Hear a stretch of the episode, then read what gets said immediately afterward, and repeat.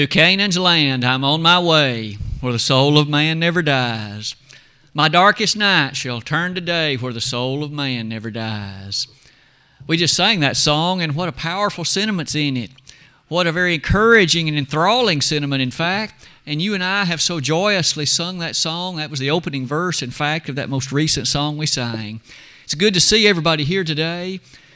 The opportunity of worship coming every first day of the week, and aren't we delighted for that? You may have already heard a number of those announcements, and of course, many activities coming up, and also gospel meetings in addition to those things. And furthermore, many families suffering with illnesses and otherwise. But you and I have been blessed this day to gather in the way that we are. Keeping up appearances, the title of the lesson this morning. I hope that you'll keep your Bible open to that text in 2 Corinthians 4. In a moment, we'll in fact reflect on a passage that goes along with it. These introductory thoughts on this next slide begin like this. You may appreciate with me very strongly that the blessing of Christianity, 1 Corinthians 9, verse 12, does come with, with, with responsibility. That is to say, there are demands, expectations that God has put before us, and the Word of God unfolds those in a very dramatic and also in a very directed way the middle of that slide begins to at least point us in the direction of the lesson today. May I phrase it like this one's appearance. That is to say, the particular choices that you or I may make, in which others view and see us, do those matter in the eyes of God? Well, those appearances, as you and I shall find, not only do they matter, but God expects certain things of us. And this lesson today is hopefully a reminder that all of us will choose to live every single day in a way such that our appearance is becoming of what God would have it to be. Let's begin then that lesson in the following way. The next slide, quite frankly. And let's revisit that lesson text that Joe read just a moment ago. 2 Corinthians chapter 4, verse number 11. As Paul addressed these comments to the church in Corinth, you and I have already learned that in that first letter there were some rather directed things that they needed to improve and to change in light of the fact they had done that. This verse says, and I'll start reading in verse 10 of chapter 4 of 2 Corinthians always bearing in the body the dying of the Lord, Jesus, that the life also of Jesus might be made manifest in our body. For we which live are always delivered unto death for Jesus' sake, that the life also of Jesus might be made manifest in our mortal flesh. The opening statement on that slide asks you and I to consider this when others look upon you or me, when they perceive or see you or I, what should they conclude? What should they see? Well, you'll notice I phrased it like this based on a verse like this one We which live are always delivered unto death for Jesus' sake, that the life also of Christ might be made manifest in our mortal flesh. As Paul could make that statement of himself as an apostle, when others see me, he affirmed they need to see Christ. When others see Randy, and you can put your name in that slot, do they see Christ? Do they see in one who is striving with impression and with dedication to present that which the Lord would find presentable and to choose not to do what the Lord would condemn? That's a good question. It's an ever challenging one as well. Look over to the next chapter and notice how that's amplified this way 2 Corinthians 5, verses 14 and 15. For the love of Christ constraineth us because we thus judge that if one died for all, then we're all dead. And that he died for all, that they which live should not live unto themselves, but unto him which died for them and rose again. Who are you living for? What are you living for? And that question is as meaningful to me, of course, as it is to anybody else. Who are we living for? That text says the love of Christ constrains us, and if He died for all, then all owe Him something. We ought to live the way He says we should. We ought to live in a way that's befitting of His cause. And if we're Christians, we certainly are making that claim. Is it such that verse 15 says, Am I living to Christ? Am I living for Him? As we're about to see, that has implications for the impression, the appearance that you and I set forth. Maybe it is in that regard. Let's finish that slide with these observations. May I call to your attention that in the first and second Corinthian epistles, Paul had much to say about the implications of this appearance. So much so that, may I ask you to notice that middle passage? A text that I might invite you to note with it is 1 Corinthians 6. Verse number 19 and 20 reads like this What? Know ye not that your body is the temple of the Holy Ghost? which is in you, which ye have of God, and ye are not your own. For ye are bought with a price. Therefore glorify God in your body and in your spirit, which are God's. We can begin to see the development, can't we? Namely, you and I, as Christians, we walk as we claim by the teaching of the Holy Spirit, and that Word dwells in us and verse 20 says, Don't you realize then, you have been bought with a price. Glorify God in your body, glorify God in your mind, both of which belong to God. Again, the question Am I doing that with my appearance? The impression that I make before others, is that a hallmark of Christianity? When others see that about me, do they think Jesus? The kinds of things we're about to discuss today, then, are an ongoing and constant set of decisions. Let's close that slide.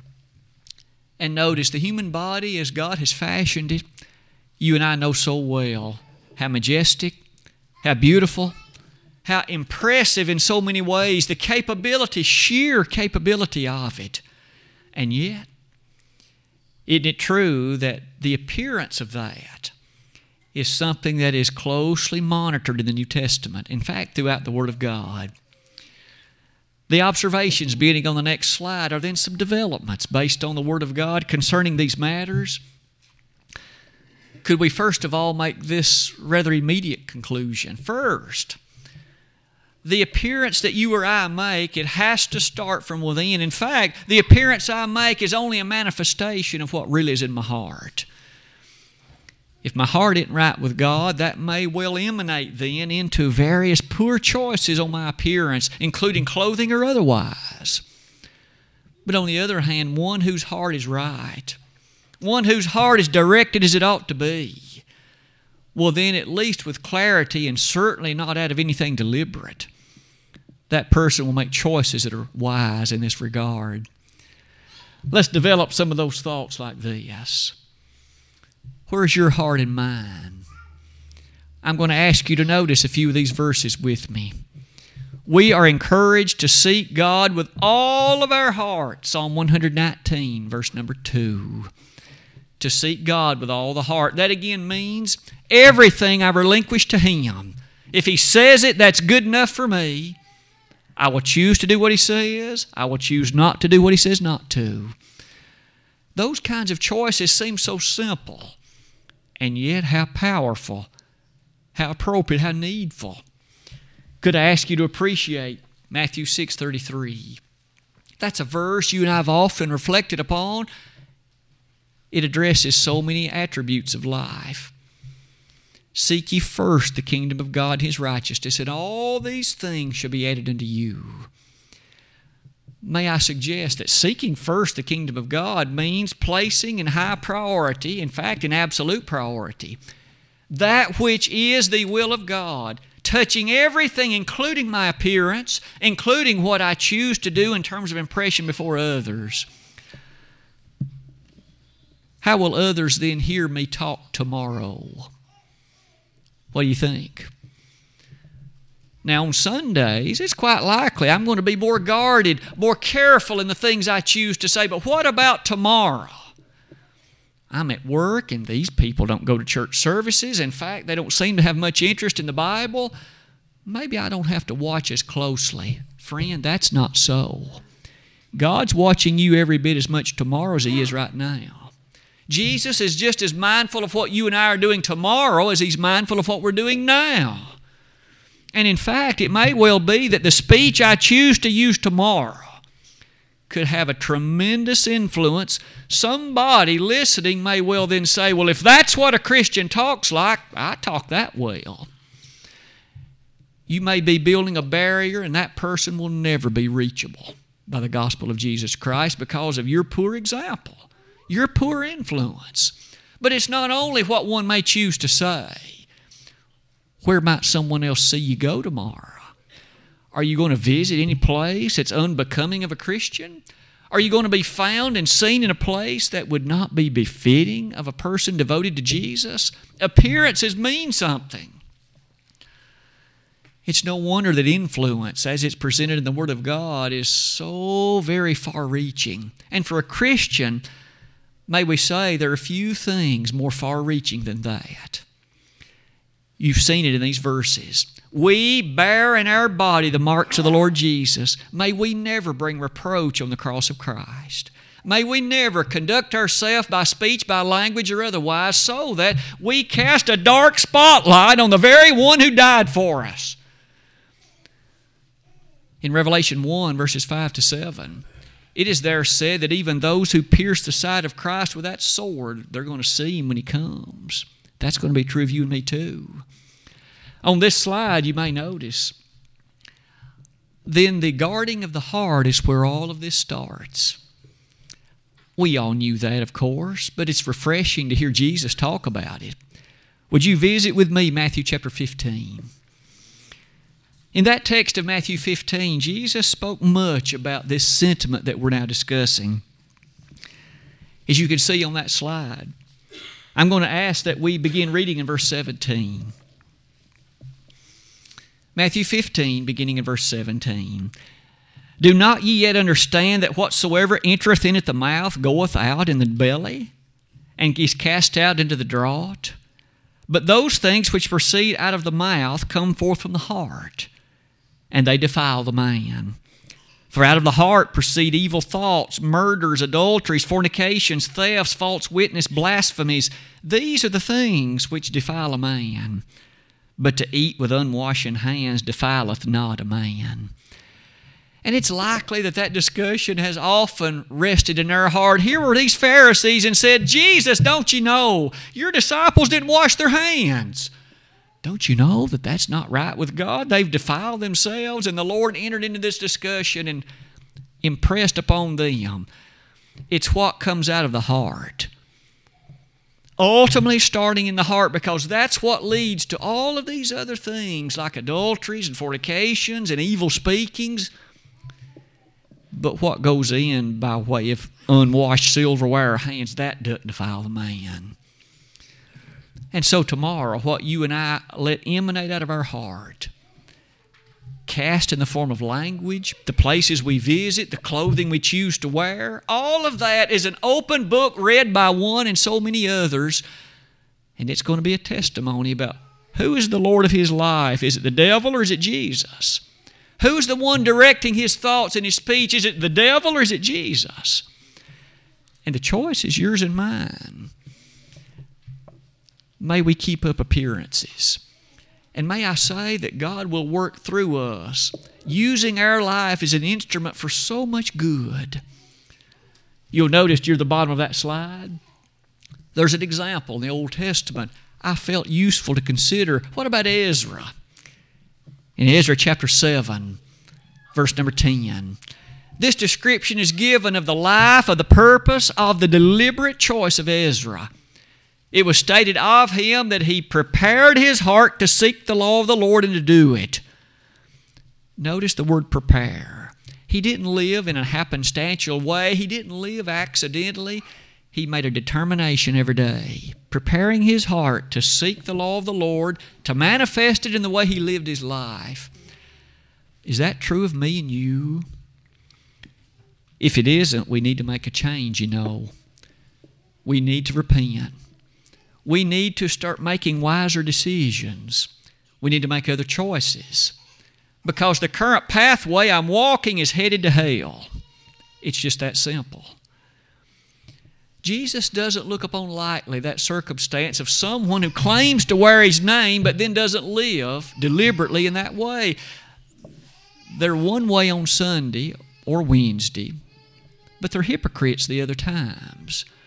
Now, I freely admit that we may make mistakes and we may, in fact, falter, but if I'm living every day deliberately, hypocritically apart from God, we all know where that's where that, the end result of that's going to be. Jesus told all of those who were his followers, and I would ask you to reflect on this text in John 6 with me. The Lord had just taught a very harsh lesson, so harsh that many had chosen to walk away from him. And Jesus said, Will you also go away? Now, at that point, consider what options were there. The Lord could have said, Well, okay, maybe the lesson was too hard. Let's soften it down a little bit. And the Lord didn't do that. You see, you cannot compromise the truth. If I choose not to live by it, and if I make my appearance what it ought not be, it isn't the Lord's fault. I'm the one that's faltered. This opening lesson has then been a question about my heart and yours am I directed by, dedicated to, and absolutely in harmony with the teaching of the Word of God? And is my heart directed that way? Observation number two will then be this one. I realize that there might be some in our world who might tell us it doesn't really matter about your image, it's only a matter of your heart. Well, it's true that we've talked about the heart. And we've highlighted how important that was and how important that is. But might we say, it is important for us to consider what impression is there? Let's develop some of that point like this. In Galatians chapter 2, verse number 20, I am crucified with Christ. Nevertheless, I live. Yet not I, but Christ liveth in me, and the life that I now live in the flesh, I live by faith in the Son of God who loved me and gave himself for me. Question Who's the one living? Paul said, I died. Christ is living in me. Is that true of you? Be honest. Are you investing portions and aspects of your life directed in a way that you know the devil is rather pleased with, but Jesus not so much? because it sets before perhaps others a stumbling block or it's a choice that is highlighting something that's maybe secretive, maybe that's not wholesome. You've got to keep up appearances because God's always watching. We can't hide from Him. The eyes of the Lord are in every place, beholding the evil and the good, Proverbs 15:3. This issue of critical image. I've called your attention, Romans 15. Would you please look with me at verse 3 of that chapter? Romans 15, verse number 3. This is admittedly near the close of that Roman letter, but on that occasion, Paul said this For even Christ pleased not himself, but as it is written, the reproaches of them that reproached thee fell on me. Jesus didn't just go about doing that merely which what is what he wanted. He says he didn't merely please himself. What about you? Have you and I made choices? I don't really care what anybody else thinks. They can think whatever they want to. A Christian isn't privileged to allow that viewpoint to be the case. We must not live in a way that calls into question and puts a stumbling block before somebody else.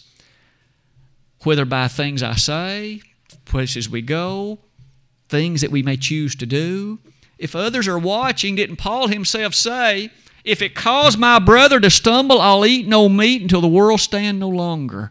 1 Corinthians 8.13. He was so concerned about the encouragement and the welfare of brothers and sisters, others, that he would not purposefully or deliberately cause them to stumble in any way the influence, the vitality, the image in Christianity is that critical, isn't it? Not only that, in 2 Corinthians 6, verses 15 and 16, back to that same chapter, or at least right after it, we had noted earlier. Listen to this passage. And what concord hath Christ with Belial? Or what part hath he that believeth with an infidel? And what agreement hath the temple of God with idols? For ye are the temple of the living God. As God hath said, I will dwell in them and walk in them, and I will be their God, and they shall be my people. Does that describe me and you? Do I have concord with Belial? Am I so conducting myself that I'm obviously a friend of the world? Because James said, if you're a friend of the world, you're the enemy of God. Now, the current culture in which we live, this is clearly a challenge, but it's not only so now, it has ever been this way. Because the devil wants us to live like the world. He wants us to be friends with it, to be those adopted by it, and to live in a way in which we pose no challenge to it. But as Christians, we cannot live that way. We've got to be unique.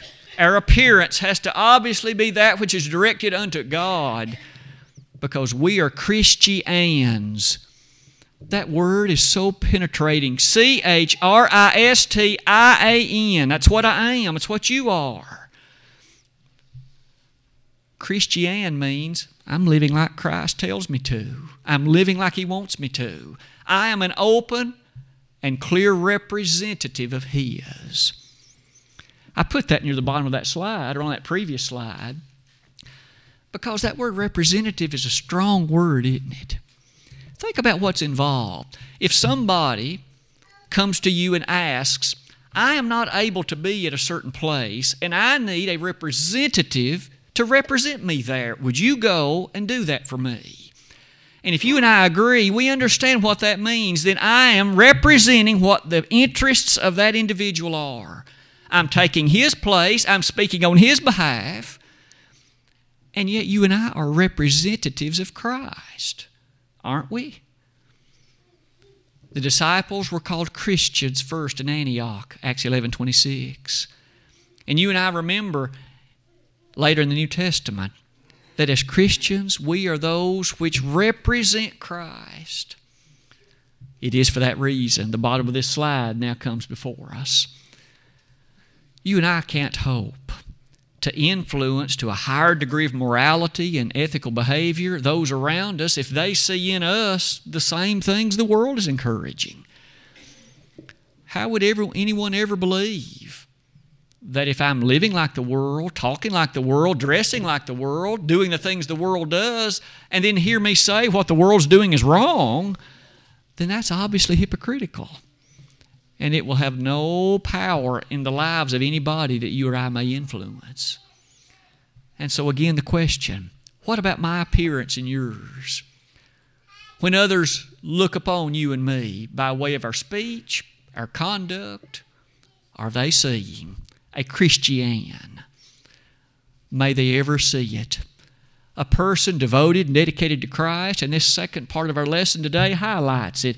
And we close that slide this way You and I are a possession purchased by Christ.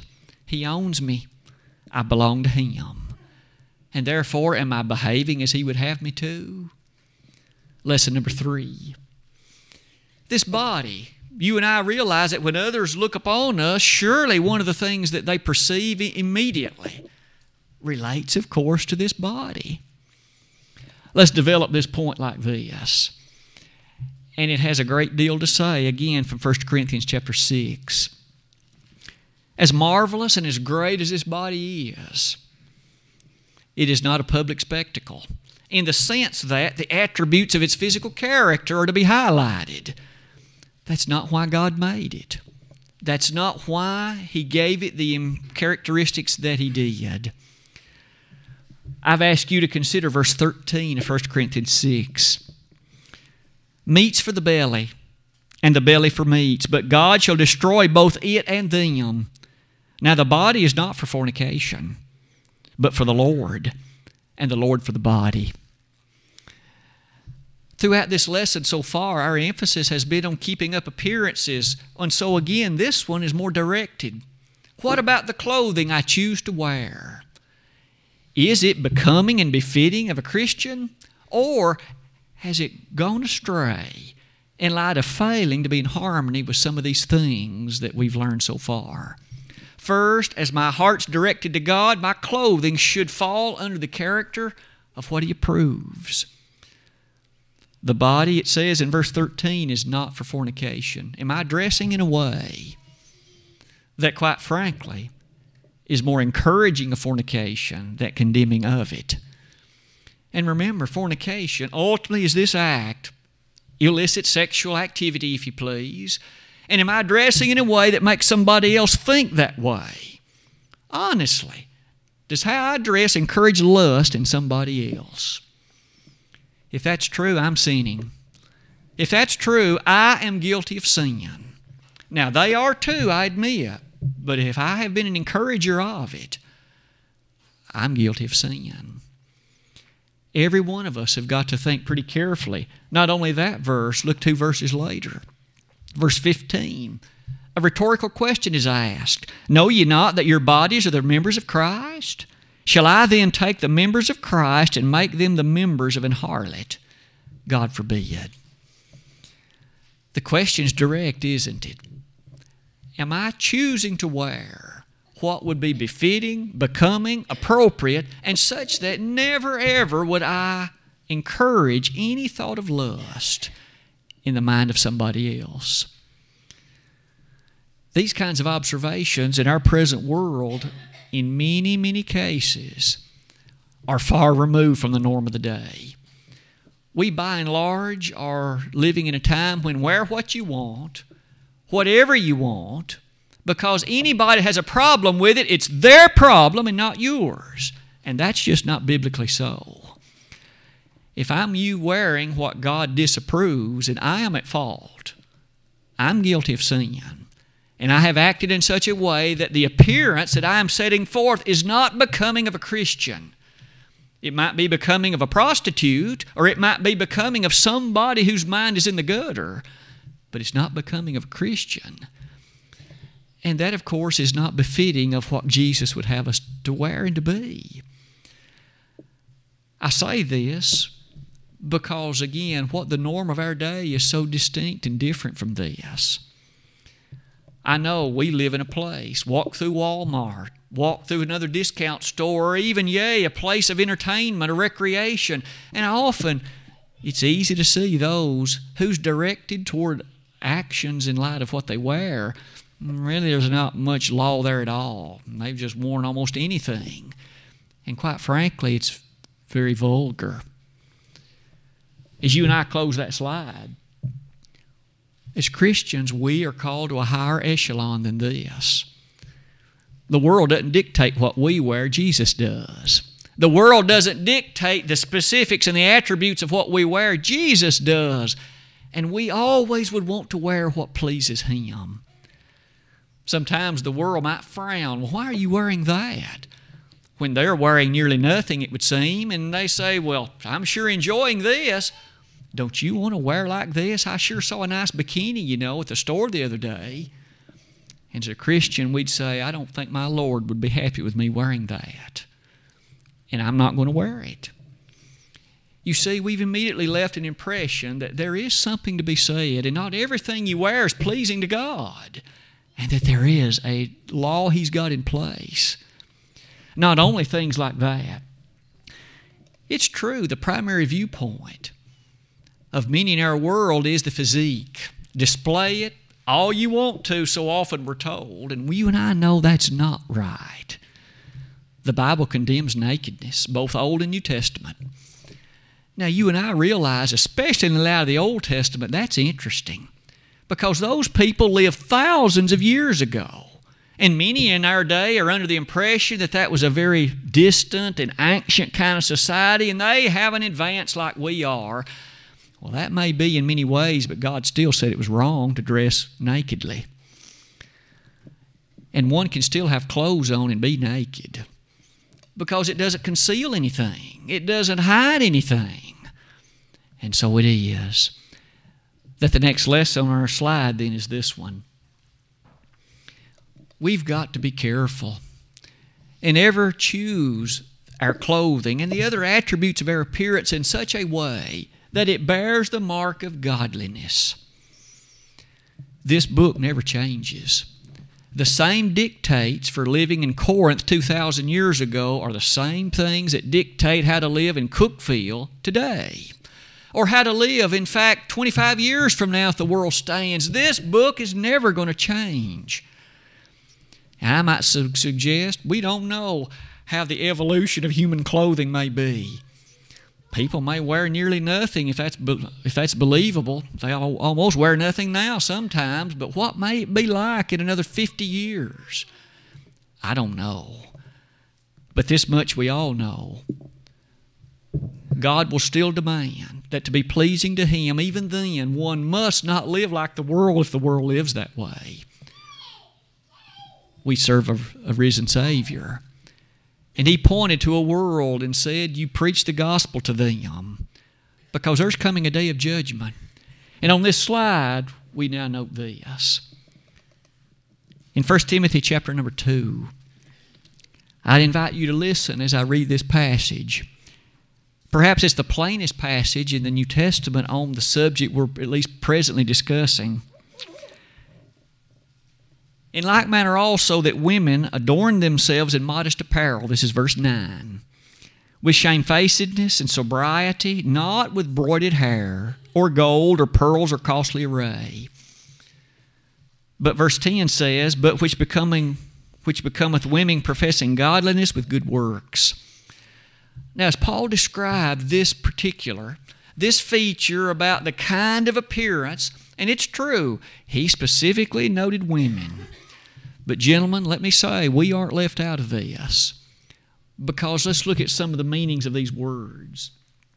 This phrase, modest apparel, it's true, women are commanded to dress in such a way that's described as modest apparel. That word modest literally means that which is sensible, that which is decent by the definition of God. Now, you may appreciate that that is just as meaningful, frankly, for a man as it is for a woman. But it also should be noted that there's something about differences in the way God made men and women. Men tend to be much more visual than women.